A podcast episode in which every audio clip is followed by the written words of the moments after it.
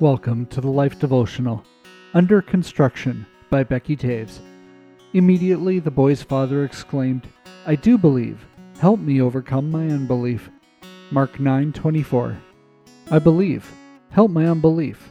I wish those words, those polar opposite words, weren't reflective of my own experience with faith. How can both be true? The footnote in my Bible says, since faith is never perfect, belief and unbelief are often mixed. I find that comforting to my schizophrenic spirit. When the father, described in Mark 9, came to Jesus on behalf of his demon possessed son, he asked him for the help Jesus' disciples had been unable to deliver. The disciples appeared to be as baffled as the father over their lack of power. They asked Jesus what went wrong. His answer was simple this kind can only come out by prayer. Mark 9:29. Isn't that what they were doing?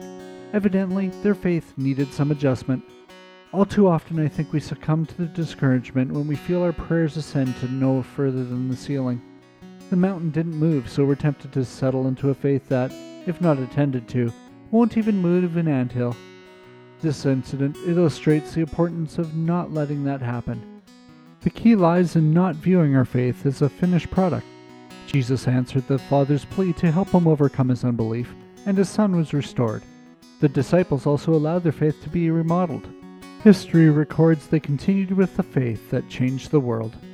If we hope to attain such confidence, let's ask God to keep constructing our beliefs into a living, vibrant faith. A prayer for today.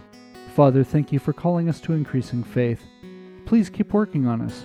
Get rid of all of our double mindedness until we possess the kind of faith that changes the world. Amen. Go deeper. Since faith comes by hearing, and hearing is enhanced by the Word of God, combine your prayers with Scripture as you seek a closer walk with God. Can we pray for you today? Come see us at thelife.com slash prayer.